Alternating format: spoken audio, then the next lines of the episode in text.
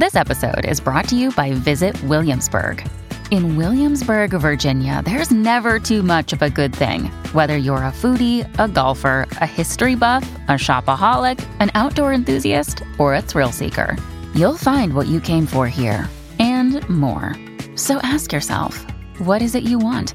Discover Williamsburg and plan your trip at visitwilliamsburg.com.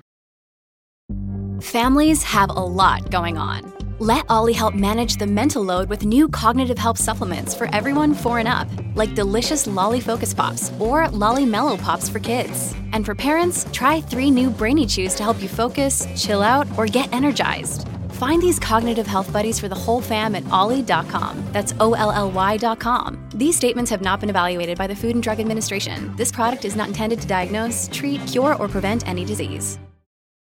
Hi there. I wanted to open this episode with a new intro telling you that while this episode circles around a theory of criminology, the broken windows theory, that has what I think is a pretty great metaphor for our own lives.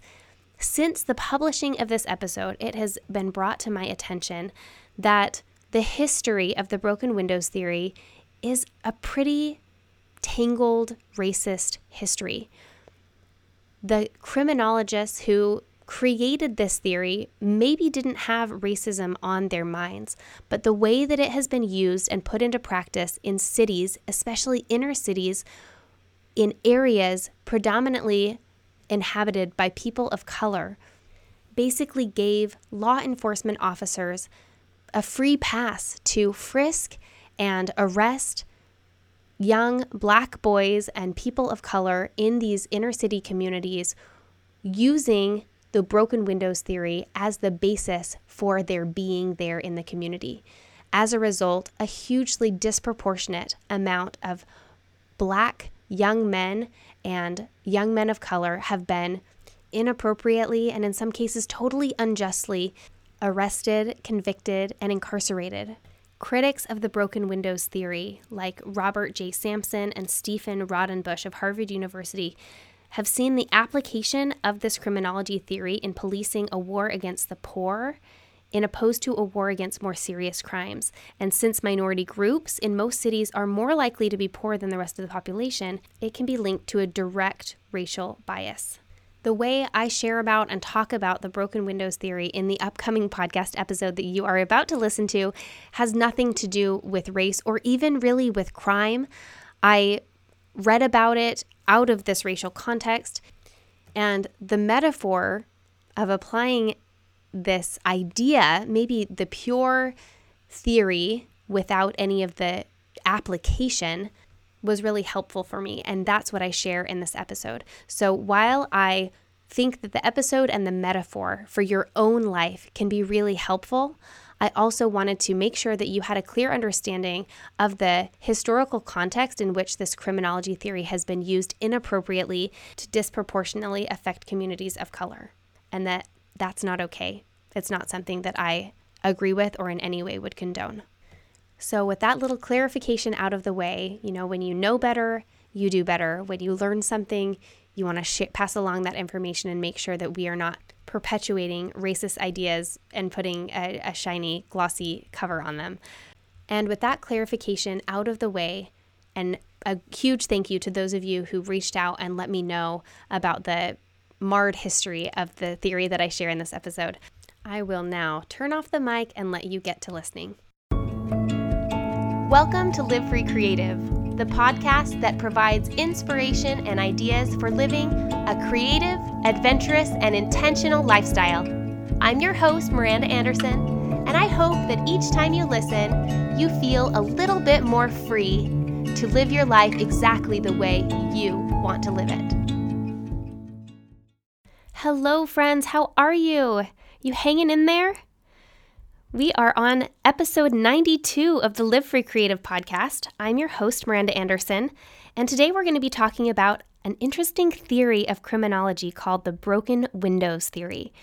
I am super excited to dive into this and tell you about how I have thought about it and applied it to my own personal life. I think it's especially helpful right now, too with all that we're going through. If you're listening currently, we are on week nine of quarantine stay at home orders in the Anderson household, and I want to tell you a little bit about life lately.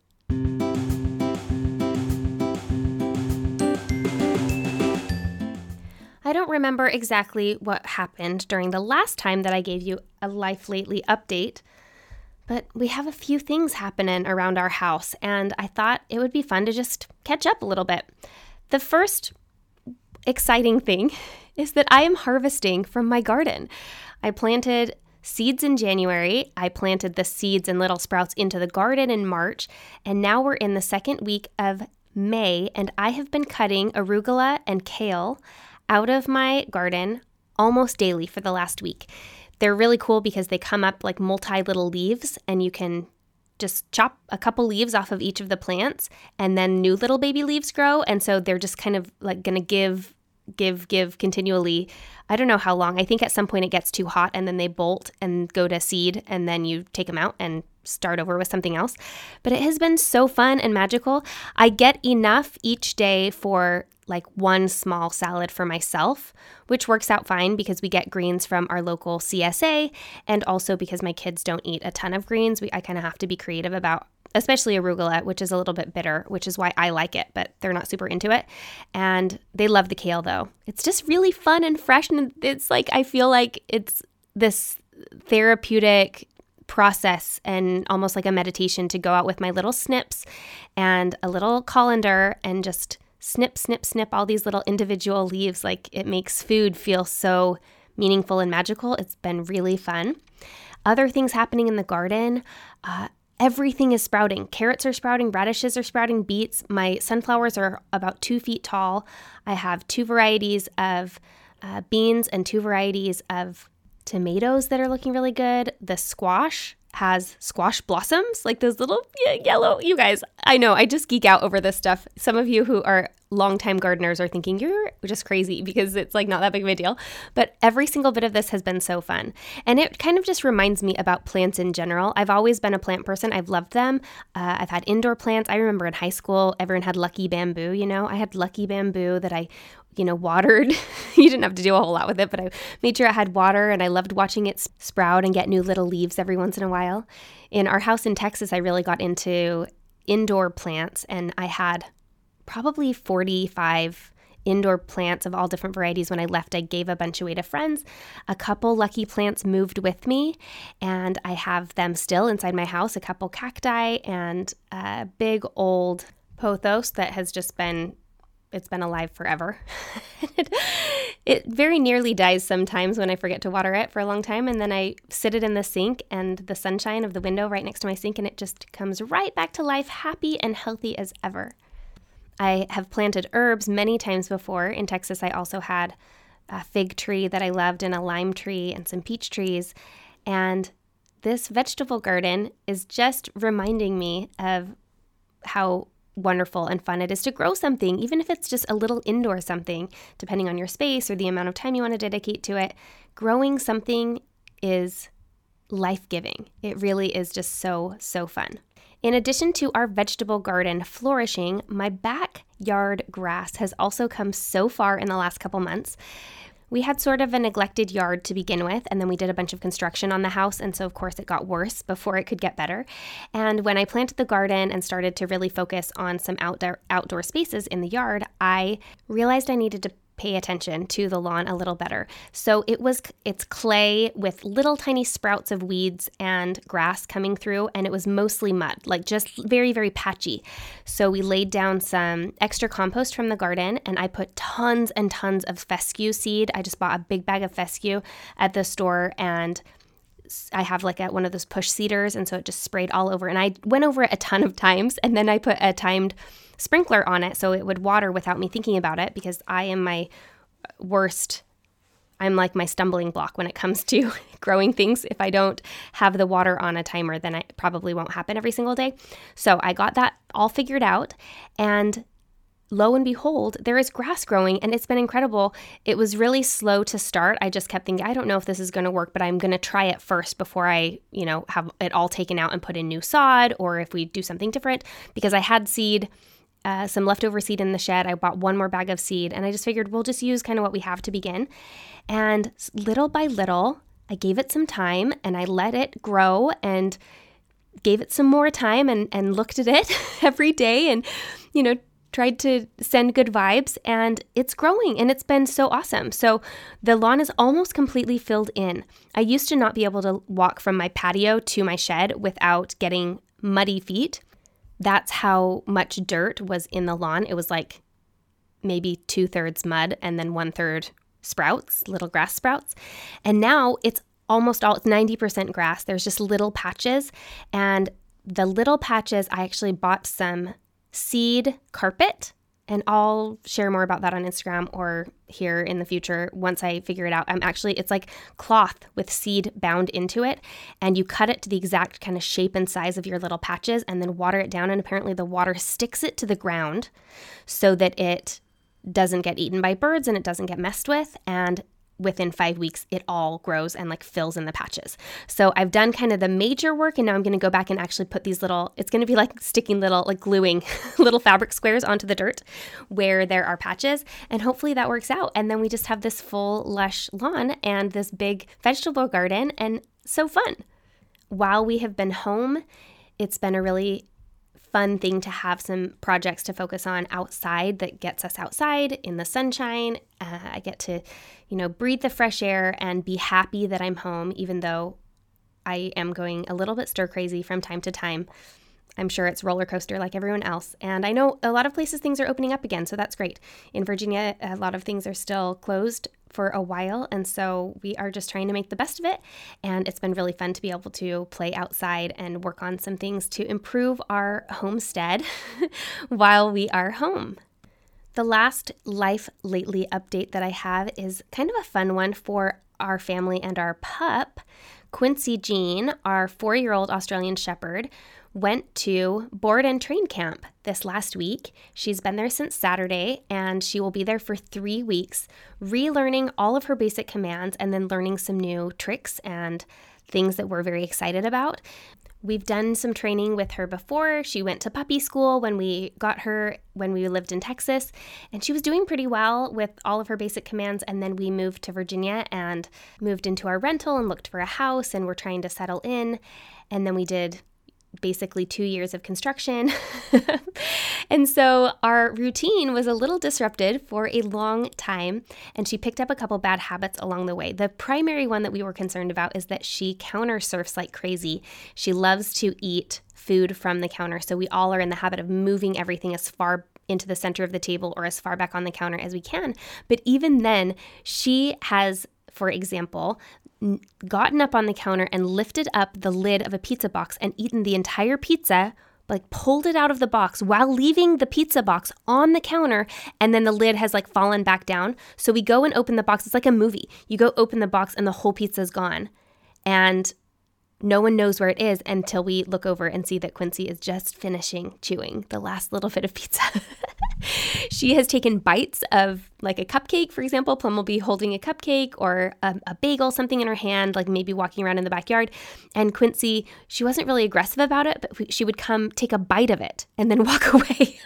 just not really appropriate dog behavior and not very safe for her because not everything that people eat is safe for dogs to eat. So that's something that we're really excited for them to help train her out of, kind of reverse that behavior so that she knows that it's not appropriate to eat people food.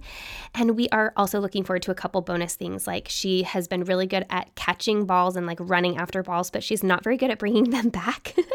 so she's not very fun to play fetch with because she will go grab the ball and run around with it and then maybe like lay down and chew on it rather than bringing it back. So you can sometimes I can play fetch with her with two balls. Like I'll throw one and she'll get it and run away. And then when I throw the other one, she'll go get the other one and I can walk over and get the first one. but none of that's very fun, right? So our whole family is looking forward to having her back in a couple weeks and being able to just be back in the groove, being consistent with her, and keeping her on top of all of these new fun things that she's going to learn. She, like I said, is a four year old Australian Shepherd. She's super duper smart, almost too smart for her own good. And we have so much fun with her. She comes in the car with me almost everywhere I go. She can come to work with me at my office. I really love spending time with her, and I'm really looking forward to her having all of the puppy freedom that can come with being really well trained. So I look forward to updating you about that when we get her back soon. So there we are the garden, the grass, and the puppy. Those are my updates for the life lately.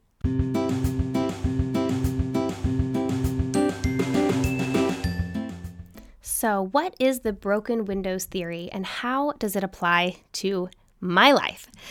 The broken windows theory is something that I read about in Malcolm Gladwell's book, The Tipping Point. And ever since I read about it, it has come to mind over and over again when I find that my life is getting or feeling a little bit out of control. Let me explain a little bit about what the broken windows theory is, and then I'll share with you how I've been using it even this very week to feel like there's a little bit more peace and a little bit more order in my own life. So, the broken windows theory is the brainchild of James Wilson and George Kelling, who were both criminologists. They believed that crime was the inevitable result of disorder. And the example that they used was that if a window is broken and left unrepaired in a neighborhood, people who are walking by will conclude that no one cares and no one is in charge. That the that that street or that um, area is neglected. That no one cares about it, and because of that, more windows will be broken and unrepaired. And then this sense of anarchy will spread from house to house to building, um, down the street, sending signals that everything is okay, that this is an, an area that no one cares about. So, in a city, relatively minor problems like graffiti or um, panhandling uh, or broken windows are invitations for more serious crimes like muggings and robbings and even murder. In the late 1980s, one of these criminologists, Kelling, was hired by New York City to consult about the subway system and the crime that was happening. So at the time, they were doing this huge overhaul on the New York subway system, including spending millions of dollars on new trains and construction for the routes. And a lot of people felt like addressing a problem as simple as their graffiti was a waste of time and money, that their graffiti wasn't worth it. But uh, these criminologists believed, because of their research into the broken window theory, that the graffiti was symbolic of the collapse of the system. You have to win the battle against the graffiti because if you don't, all of the management reforms and the new trains and the physical changes aren't actually going to make a big difference because you're going to put a new train in there and it will immediately be, be vandalized. The basic idea was that by addressing a simple fix in the environment that you could actually change the entire behavior and culture that existed in the area. So when the problem was crime on the subways or in the subway system, one of the ways to address it was to simply clean up the trains, to clean up the vandalism, to make sure that the trains themselves stayed clean, that the subway stations stayed cleaner. And I know, I know, if you've been to New York recently, you're like, well, I don't know that I would call it all that clean down there. But apparently, this impact reverberated through the system. At the same time, they were overhauling and getting new trains and doing construction. They completely enforced a non vandalization system. They would, as soon as a train was vandalized, they would take it out of rotation and put it in a stockyard until it could be painted again or they could use solvent to take it off of the metal. They even reported that they had painters that waited in the yards because sometimes people would graffiti the trains at night. They even mentioned that this is all in the tipping point that at some stages a graffiti artist would do multiple spend multiple days on his art. He'd paint a section white one day and then he'd do an outline the next day and then he'd do the colors the third day. And the people who were in charge of the vandalism could recognize that process. So they waited until it was all the way done. And then they would go out there the next night and paint over the whole thing, leaving the graffiti artists heartbroken. they had painted over this, you know, what felt like a work of art to the to the vandal. However, they were serious about making sure that the simple changes in the environment would help create the types of behaviors that they hoped for within the area itself. So, after sharing all of this, something that Gladwell concludes is that the broken windows theory is based on the premise that a problem can be reversed or tipped by tinkering with the smallest details of the immediate environment. This is something that has incredible implications, you know, on, on, lots of different problems in life. But most recently in my life, I realized that we were having a little bit of an issue in our home with baseline cleanliness and organization and with baseline behavior, positive attitudes and optimism and obedience at home. Now, I know that this is such a weird time because we are all home, all on top of each other more than we ever have been. I think our house is being used up to completion more than it ever has been, ever, ever.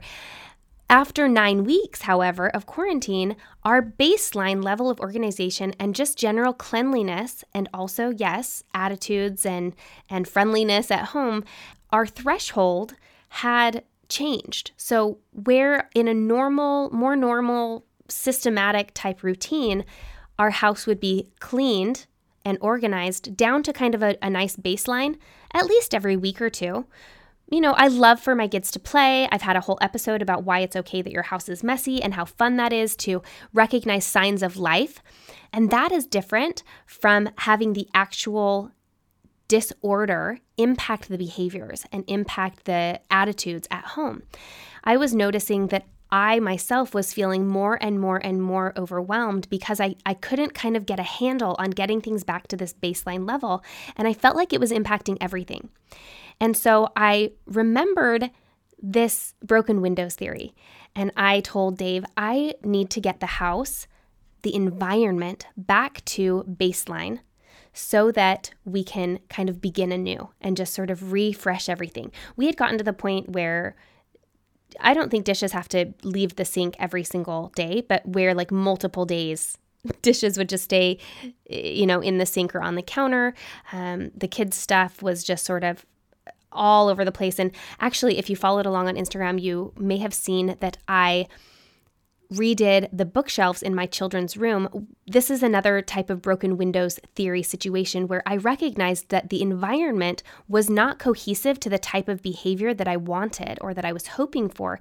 And it wasn't easy for the kids either because their bookshelves actually didn't function in the way that they needed them to for them to work properly they're you know my kids are short because they're kids uh, their books need to stack up a certain way and not fall out the ends of the bookshelves and the bookshelves that i had didn't have open you know they had open ends so the books would fall over. Um, some of the shelves were a little bit too small or too tall for the books that they have and i just needed to rework the system. And so i realized rather than just trying over and over and over again it was like the definition of insanity right? When you do the same thing over and over again and expect the result to be different there were no different results until I changed the system. So I removed both sets of bookcases from their room and I painted this beautiful warm colored rainbow mural on the wall. And then I built really simple DIY bookcases out of just regular wood and brackets and hung them directly onto the wall at the right heights and with the brackets upright so they can be used as dividers to keep the books upright on the shelf. And all of the sudden, everyone can put their books away because the system works correctly, if that makes sense. So I told Dave I need to just get our house back to kind of baseline level, and I bet we will see some shifting in the behaviors at home. And boy, has that been true. Dave took the kids out on Saturday. I had a lot of people ask me, How did he take the kids out for several hours? He took them out for about five hours on Saturday. I'm going to tell you what they did because you may be interested. They went to Redbox, first of all, and chose a couple movies. Our minivan has a DVD player, which is amazing. And one of the reasons that I love it, it's perfect for road trips and for driving around. So they chose a couple Red Boxes and got a snack. And then they played the Choose Your Own Adventure card game. I think I've talked about that recently, where you take turns saying left, right, or straight. And so you don't really know where you're going. And it's a perfect game to play right now during the pandemic. And, you know, anytime that you just really don't have an agenda, there's nowhere really to go as a destination. You just want to drive around for fun to explore the neighborhoods or to just be on a drive together. So left, right, or straight until you get you know, however far away you want to go. And they got lunch and they were just watching the movies and kind of driving around. I think at one point Dave just pulled over and parked and let them watch the movie and eat their lunch together. And so they were gone for most of the day. They, they did come home for a bathroom break because it's hard to go to the bathroom out in the community right now. So they came home, ran in, went to the bathroom, went back out to the car, and continued on their way. While they were out, I just like elbow greased my whole house. I detailed it. And actually, I thought a lot about the spring cleaning episode that I did a few weeks ago in March because I used all of my tips from the spring cleaning episode and just really went through the whole house down to wiping baseboards, moving furniture, um, moving beds, cleaning underneath the beds, cleaning all the windows. I took the entire house back to clean, like the point at which I could have had someone come through for for a walkthrough. Uh, it was so nice to have some solitude and to be able to work on that and to get it back to really, really clean, like shiny, smell good, clean. I threw away a ton of stuff. I uh, d- put a bunch of books for donation. I, I, mean, I was finding stuff everywhere. Just, I, I had enough time to just pay attention again, at like this new level of attention. And so I got everything out of there and cleaned up and sparkling and shining. It felt so good. And then the kids came home, and I was mentally prepared for like, the kids are going to come home and it's all going to get messy again because that's what happens when you live in a house. And I was totally okay with that. But by bringing it back down to the base level, it was like cleaning the graffiti out of the subway. All of the sudden, people started putting things away again rather than leaving them out because the house, once again, looked like an environment where people cared. The anarchy of eight weeks of stay at home orders had disappeared because I was able to just deep dive in there. And all of the sudden, it was like order had been restored to our family culture. The kids put their plates in the dishwasher instead of on the counter or leaving them on the coffee table. Um, shoes went back in the shoe bin. People were putting their laundry away. The this last few days, it's only been a few days, but our house has maintained order, and I also feel like the kids' attitudes and behaviors have been better and more pleasant because the overall sense is that we care, that we're paying attention, and that the environment can help enhance desired behaviors. I remember a couple years ago, probably right around the time that I read The Tipping Point, that I applied the broken windows theory to my minivan. At the time we were living in Texas, I drove a lot more than I do now. Now in Richmond, blessedly, we live in a walkable neighborhood, bikeable neighborhood, especially obviously right now, I'm barely driving anywhere but even in our the regular rhythm of our typical uh, work week i walk the kids to school we can walk to the market i ride my bike to work on occasion like everything is really nearby. There's multiple days of the week that i don't drive at all. In texas that wasn't the case. We lived in the suburbs. I drove all the time. My kids were a lot younger so they weren't all in school. And i noticed that if i cleaned out my minivan every night just like with a little a little garbage bag or you know just handfuls. I made sure that you know when the kids got out of the car they they took their water bottles and their shoes and everything with them that they had brought in. And if we had gone through the drive through or we had snacks in the car that i would clean that out. If i cleaned it out every night if i stayed on top of the environment it stayed nicer. The kids would actually put their garbage into the garbage bag inside the car. They wouldn't just toss it on the ground. They would um, put their books in the seat back pocket rather than just throwing them. They kept things nicer when the environment looked like someone cared. And I did too. I would rather than tossing something in the back, you know, if I wasn't driving with the kids and I had something in my hand that I didn't need, rather than just tossing it and thinking, oh, I'll pick that up later, I would put it where it goes or pull over and put it in the garbage can or whatever the case may be. It is so interesting, just the idea, the theory that by changing a small component of the environment that you can actually change the behaviors. Now, I want you to think for yourself of how you could apply the broken windows theory to an area of your life where you would love to see a little bit of behavior shift or behavior change. What small environmental factor could make a huge impact on the way that you feel and act, and maybe on the way that your family feels and acts? by just creating space for a little bit of thought and mindfulness around this idea, I bet you could come up with something simple that would reset the threshold for culture and behavior and attitude within your family life. Something as simple as just cleaning out the car or cleaning out the house, making something look like people care. It might not be a totally environmental factor either. I mean, that's what the broken windows theory points to, specifically environmental factors that create behavioral change. I think that this idea can also be applied to our internal lives, to relationships. Are we taking the time to repair the broken windows in a relationship before more and more and more get broken?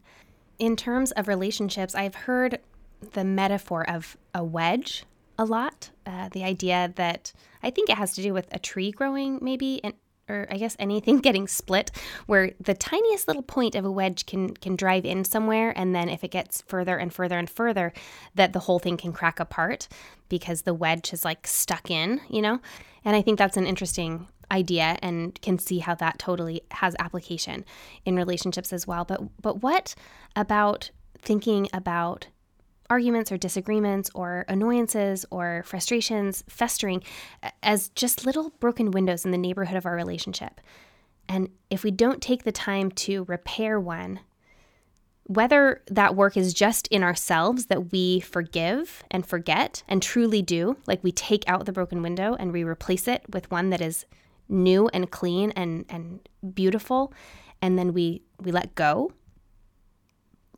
or if it's something that has to be built together, that we address something together and that we make sure that uh, we try to, you know, g- gain some sort of understanding in some area of our life that has maybe we haven't seen eye to eye with someone. A simple example from my life today with one of my children was uh, Milo was being stubborn during piano practice and he wasn't playing at all. He didn't even have his hands on the keys. So I, uh, I told him he could go sit on the couch while I practiced with Elliot.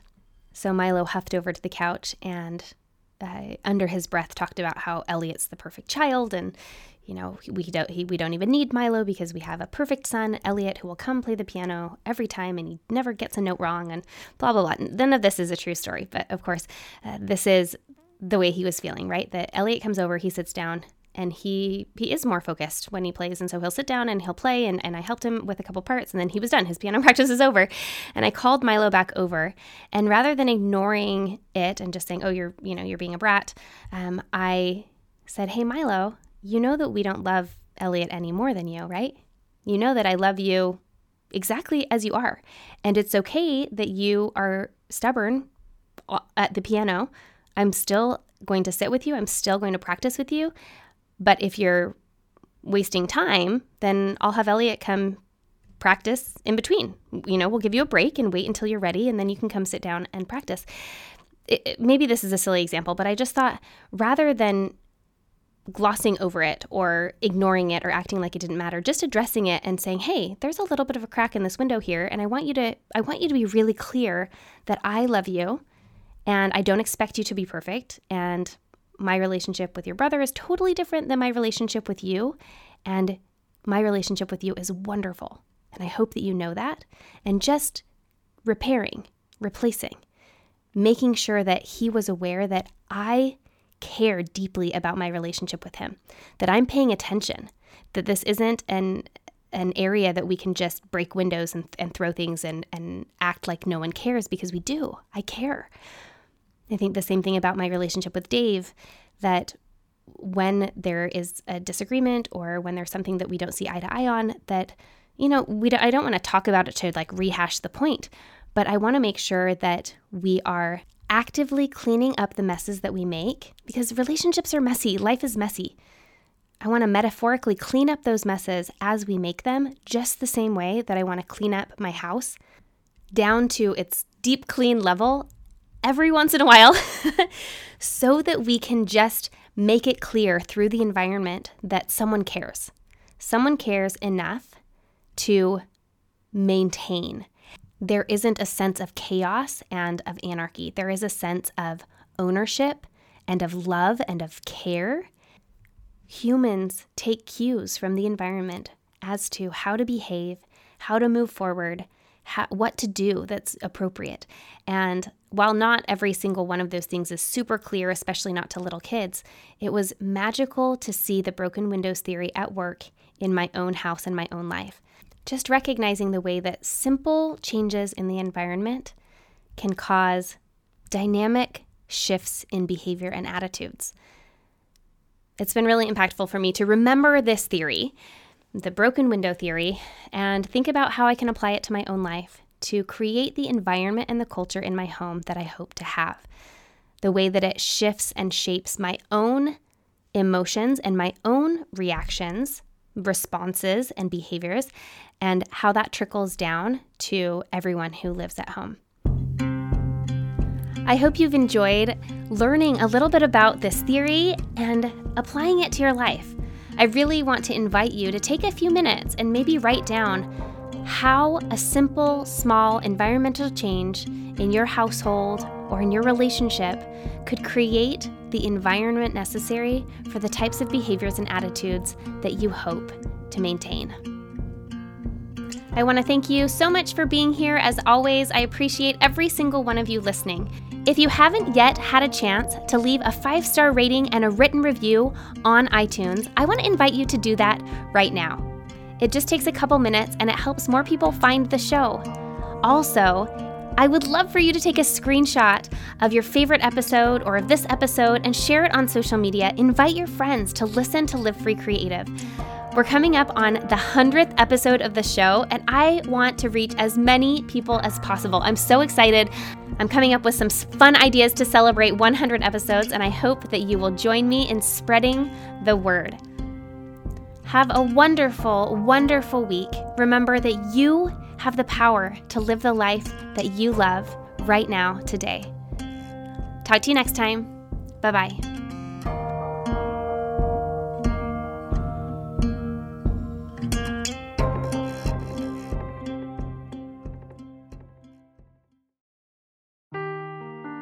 Seeking the truth never gets old. Introducing June's Journey, the free to play mobile game that will immerse you in a thrilling murder mystery. Join June Parker as she uncovers hidden objects and clues to solve her sister's death in a beautifully illustrated world set in the roaring 20s. With new chapters added every week, the excitement never ends.